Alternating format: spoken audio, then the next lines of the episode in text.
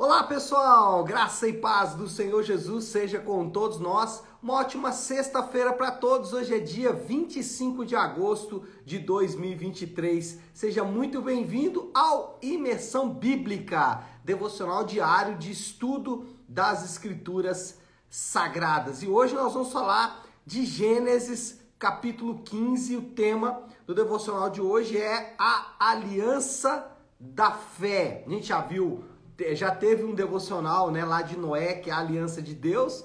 Eu pensei em colocar o mesmo nome, mas poderia confundir alguém aí. Então, aliança da fé, que tem tudo a ver com o que a gente vai falar hoje aqui no nosso devocional. Você já deve estar se perguntando, mas pastor, peraí, aliança da fé lá no Antigo Testamento, lá em Abraão, ou em Abrão aqui ainda era Abrão, né?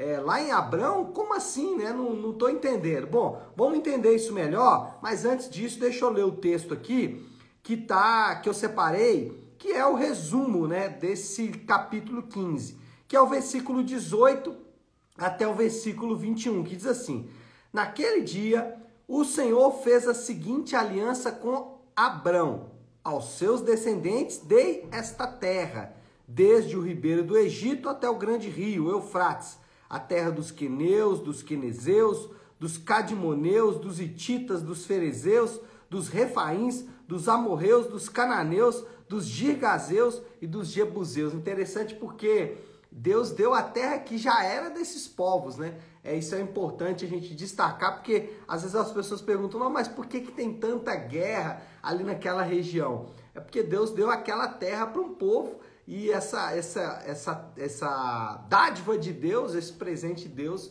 ainda causa alguns problemas lá naquela região. Mas enfim, vamos seguir aqui, não é o assunto dessa manhã. O que nós temos nesse capítulo 15 é a promessa anterior de Jeová, lá no capítulo 12, Deus prometeu a Abraão que a descendência dele, que a terra que ele ia possuir seria muito grande, então o que era uma promessa agora vai ser reforçado por uma aliança. E essa aliança que está descrito do versículo 9 até o 17, ela é repleta de simbolismos que devem ser interpretados com cuidado para evitar especulações e muitas vezes especulações desnecessárias, especulações que não ajudam em nada a interpretação do texto bíblico. Então, que, que, é aqui, só para você, né, talvez não tenha lido, e aí é, vou dar uma recomendação aqui importante. Você precisa ler o texto que a gente vai fazer uma imersão antes de nós chegarmos aqui, para você estar por dentro daquilo que a gente vai falar, para você é, também fazer o seu próprio estudo aí, tá certo? Mas vamos lá, talvez só para lembrar aqui o que, que acontece, quais são os simbolismos dessa aliança e que a gente tem que interpretar com cuidado para evitar especulações. É quando Deus manda Abraão pegar ali, Abraão, tá vendo? Eu vou sempre confundir, né? Manda Abraão pegar ali alguns animais, né? Deixa eu até ver aqui. Uma novilha, uma cabra e um carneiro, todos de, todos de três anos, e também uma rolinha e um pombo, ou seja, cinco animais que Deus manda Abraão pegar, Abraão pegar, e esses animais deveriam ser cortados ao meio é, e dispostos ali como se fossem uma, uma, coluna, né? Então, de um lado uma parte desses animais, do outro lado o meio, deixando um caminho ali para passar. E o texto bíblico vai dizer que animais é, de rapina, aves de rapina vinham, porque é, onde tem sangue ali, animais mortos, certamente animais, aves de rapina vão aparecer. É, mas então tem esses outros animais também que aparecem ali. Abrão cai em um sono profundo, o texto bíblico diz no versículo 12, e depois falam também que ah, passa no meio desses animais um fogareiro esfumaçante com uma tocha acesa, versículo 17. Ou seja, uma série de simbolismos. E qual é o melhor aqui? O melhor é a gente tentar não falar o que a Bíblia não diz, tentar encontrar símbolos nessas coisas todas, ou tentar encontrar motivos nessas coisas todas que o texto não diz. Então, essas tentativas só vão causar confusão e vão desviar o foco principal. Então, isso é cortina de fumaça que desvia o foco principal. Qual é o principal símbolo des, dessa aliança, essa aliança repleta de sangue, animais mortos e tudo mais. O que que é, como essa aliança é melhor simbolizada? Todo esse sacrifício, todo esse essa morte de animais é, e essa coisa toda, tudo isso aponta para a cruz, faz um apontamento direto para a cruz. Engraçado que se Abraão vivesse nos nossos dias hoje, ele seria acusado de maltrato de animais, né? Mas enfim, vamos seguir em frente aí para a gente poder não perder muito tempo. Ponto qual que é? Todo esse simbolismo aponta para a cruz. Lembra que na cruz também Jesus, como Cordeiro de Deus que tira o pecado do mundo, também foi sacrificado, teve o seu corpo dilacerado, teve o seu corpo moído é, por, é, pelos pecados de todos os homens. E esse é o foco principal. Ali já há mais um apontamento lá para a cruz, mais um apontamento para aquilo que aconteceria no futuro. Outro ponto importante aí é que as promessas de Deus dadas a Abraão agora estão se tornando termos de uma aliança. Quais promessas são essas? Lá do capítulo 12, lembra? A partir do verso 2, que diz assim: Farei de você um grande povo, ou seja, descendentes, e abençoarei e o abençoarei. Tornarei famoso o seu nome e você será uma bênção. Abençoarei os que te abençoarem, amaldiçoarei os que te amaldiçoarem, e por meio de você, de você todos os povos da terra serão abençoados. Então, o que era uma promessa ali, agora vira uma aliança, que é o texto que a gente leu agora há pouco, só recordando, vou pegar só uma parte dele aqui que diz assim, só o versículo 18 que diz assim: Naquele dia o Senhor fez a seguinte aliança com Abrão: seu, aos seus descendentes dei esta terra, desde o ribeiro do Egito até o grande rio, o Eufrates. Então, aquilo que anteriormente era apenas uma promessa, agora virou termos de uma nova aliança. E lembrando, já falei disso aí, quem assistiu lá o devocional sobre aliança com Deus, é, as alianças elas são caracterizadas por termos, promessas e um sinal. Então, por exemplo, é, quando o homem vai se casar com uma mulher, ele diz: Olha, quais são as promessas? Eu prometo te amar, te respeitar, te honrar. Isso é uma promessa. Quando? Até que a morte nos separe. São os termos. Até quando vale esse acordo, essa aliança. E qual é o sinal? O sinal é um anel no dedo anelar da mão esquerda. Então, termos, promessas e um sinal. Aqui também nós temos termos, promessas e um sinal. Por exemplo, Deus promete para Abraão é terra e descendente. É, essa promessa, ela é qual é o termo dela? Incondicional. Ou seja, Abraão não vai ter que fazer absolutamente nada para viver essa promessa. Deus não disse, olha, se você fizer isso, eu vou fazer isso com você. Não, Deus falou, eu vou fazer isso. Ponto final. É a mesma promessa lá de Noé, se você lembrar. E qual é o sinal? Nós vamos ver, ainda esse sinal não foi evidenciado aqui no texto, nós vamos ver ele lá no capítulo 17. No capítulo 17, Deus vai trazer então a circuncisão como sinal da aliança. Lá no Novo Testamento, a circuncisão ela vai se tornar o batismo. Então, na nova aliança, nós também temos termos, promessas e sinais. Promessas, por exemplo, da nova aliança é que todos os nossos pecados serão perdoados e que nós é, receberemos a justiça de Cristo. É importante você gravar isso aí, porque daqui a pouco a gente vai abordar isso de novo. Essa aliança tem termos, tem, aliás, tem promessa, tem termos e tem um sinal, que é o batismo e a ceia. Mas agora a gente entra então no ponto central do texto. A fé de Abraão se torna a base sobre a qual Deus o vê como justo. Como Deus vê Abraão como justo? Como Deus vê Abraão como possível membro desta aliança? Apenas por sua fé. Olha aí o versículo 6, e esse versículo é o fio condutor invisível de todo o Antigo Testamento até lá em Jesus. O que está escrito? Abraão creu no Senhor, confiou no Senhor, colocou sua fé no Senhor e isso lhe foi creditado como justiça. O apóstolo Tiago, inclusive, menciona que essa fé aqui, ela se expressa em boas obras. mas ela não é a partir de boas obras. Vou explicar isso aí. Bom, o ponto central aqui é que esse versículo é o versículo chave do capítulo 15. Capítulo, o capítulo 15 de Gênesis tem uma chave que abre ele, que é o, esse ensino aqui. Então, tudo que você vai interpretar é a partir desse ensino aqui. E o que, que aconteceu aqui? Abraão confiou em Jeová. Abraão confiou em Deus. Ele teve fé, ele colocou a sua fé em Deus. E vamos falar um pouco sobre fé rapidamente.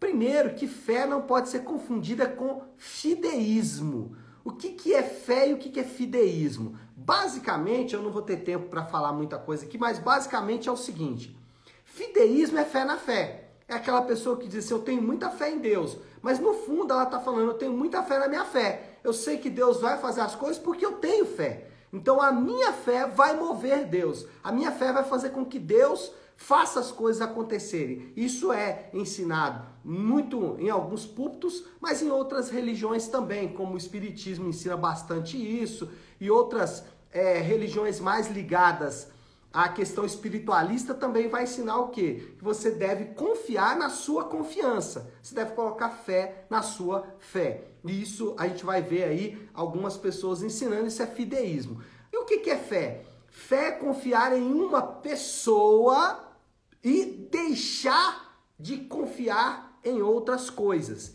Então, a fé bíblica, ela tem essa, essa característica. Primeiro, ela é a confiança em uma pessoa, no caso, Jesus e Deus, suas promessas, sua aliança, seus termos. Eu confio que Jesus, ele é capaz de colocar essa aliança em funcionamento. Note que o meu foco aqui não é a minha fé, não é o que Deus pode fazer, mas é em Jesus e no que ele fez e prometeu. Então, fé em Deus, primeiro, tem essa característica: confiança em Jesus. O foco é Jesus, o foco é Cristo. O centro da fé é Cristo. É uma pessoa, é, uma, é, uma, é um conteúdo é, racional que Jesus fez e, e quais são as suas promessas. Bom, mas não só isso, eu também preciso rejeitar outras confianças. Eu preciso rejeitar outras declarações de fé. Eu preciso rejeitar outros sistemas de salvação. Por quê? A fé, ela é um sistema de salvação que independe das obras.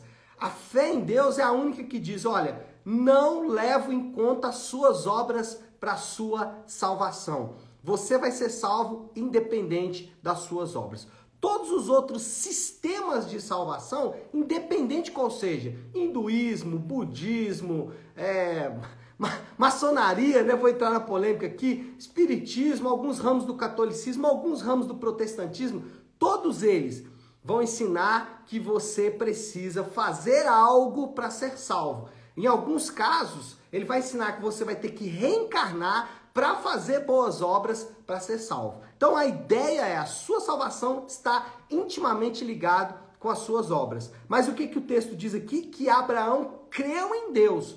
Então o que ele fez? Ele só confiou que era Deus que faria a obra por ele. E se você ver o capítulo, é exatamente o que acontece. Abraão cai num sono profundo. Né? Então, o que nós aprendemos nesse capítulo é que a aliança da fé, ela inclui, primeiro, confiar em Jesus e na sua obra consumada, capaz e suficiente de salvar e rejeitar outros sistemas de salvação, rejeitar outros modos de ser salvo a não ser apenas pela confiança em Jesus. Né? As minhas boas obras não cooperam para minha salvação. É o que o texto diz. Abraão creu em Deus. E isso, crer em Deus, foi lhe imputado como justiça. Aí você já deve estar perguntando, pastor, e as obras? Então eu devo rejeitar completamente as obras? Não. Primeiro, as obras são resultado da fé. Tiago vai mencionar isso. Aquele que tem fé, como eu posso ver, como eu posso saber que eu tenho fé? As minhas boas obras vão dizer que eu tenho fé, mas não para ser salvo, como resultado. Eu não faço boas obras pensando, nossa, vou fazer boas obras para Deus ficar feliz comigo. Não, eu faço boas obras por quê? Porque eu quero glorificar aquele que me salvou, independente das obras. E mais, Quais são essas boas obras?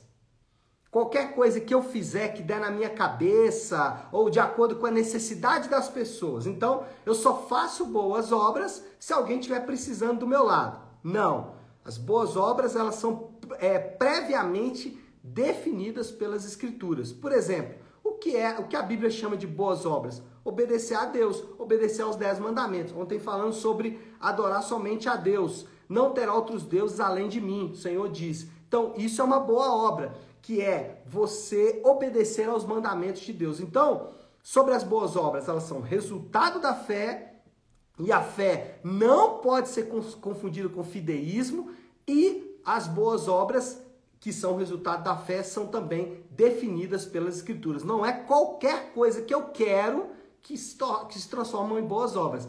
É, Paulo lá em Efésios, né, lá no capítulo 5, vai dizer assim: busque compreender a vontade de Deus. Por quê? Porque busque compreender a vontade de Deus. Porque, primeiro, você não. É, isso não é inerente ao ser humano.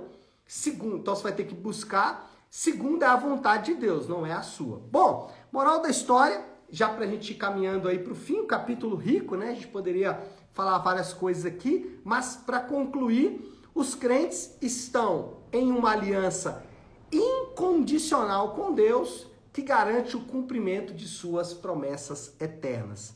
O crente está em uma aliança com Deus que é incondicional. Deus é, não exige desse crente nada mais do que fé e arrependimento. São as únicas coisas que o crente entra aí, e ainda assim, essa fé e esse arrependimento vem de Deus, e uh, o crente entra então é, numa aliança que tem promessas eternas. Bom, desafio do Léo aí para a cestinha, né? Desafio do Léo aí para a gente poder é, aplicar tudo isso que a gente falou nessa manhã. Irmãos, nesses termos aí que eu disse, eu faço um convite para você. Tenha fé em Cristo, mas essa fé que eu falei. Eu falo fé em Cristo, o que, é essa fé? Primeiro, confiar em Jesus, em suas promessas para a sua salvação e não nas suas obras, nenhuma das suas obras religiosas, é, financeiras e tudo mais, e rejeitar outras confianças. Tá certo, meu povo? Bom, então é isso.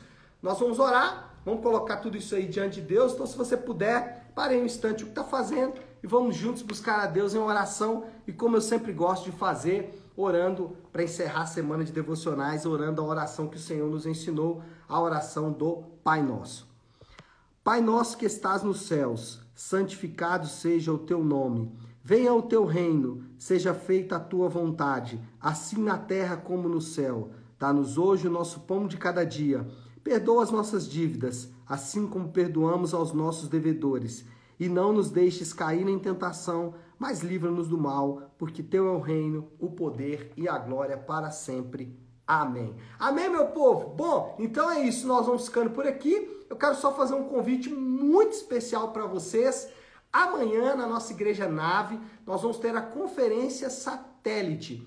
A conferência satélite ela é um braço da escola da nave onde nós proporcionamos algum tema relevante para a igreja e a gente traz esse tema então para discussão, para a gente entender como ele funciona do ponto de vista bíblico. E amanhã nós vamos falar de culto público, né? Vamos ter duas palestras com o pastor Tiago Guerra, da Igreja da Trindade de São José dos Campos. E talvez você pode falar assim, pastor, culto é tudo igual culto, né, pastor, lá na igreja X, na igreja Y, na religião Y, na religião Z, é tudo igual. Não, não é verdade. Existe uma prescrição bíblica sobre o culto. E, pior, nós podemos estar, em vez de adorando a Deus, adorando outros deuses e ofendendo ao Senhor. A palavra de Deus vai dizer isso. Então é muito, muito importante aprendermos sobre culto, porque podemos estar cultuando de maneira errada. Vou dar um exemplo aqui para vocês. Lembra quando Davi foi transportar a arca?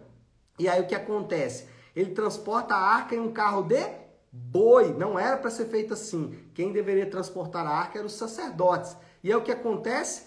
O carro de boi passa no buraco e vai cair. É, um indivíduo lá chamado Uzá pega a arca para ela não cair. Ele pega a arca para ela não cair e é fulminado no, exatamente no momento. Ele morre porque pegou a arca. Então a, é, a, Davi tentou transportar a arca de uma maneira indevida. É, e isso trouxe consequências drásticas. Então, culto a Deus tem a prescrição bíblica e a gente tem que ater a isso. Tá certo, meu povo? Vamos lá, vamos ficando por aqui. Que Deus te abençoe. Uma ótima, uma excelente sexta-feira para todos. Fiquem com Deus.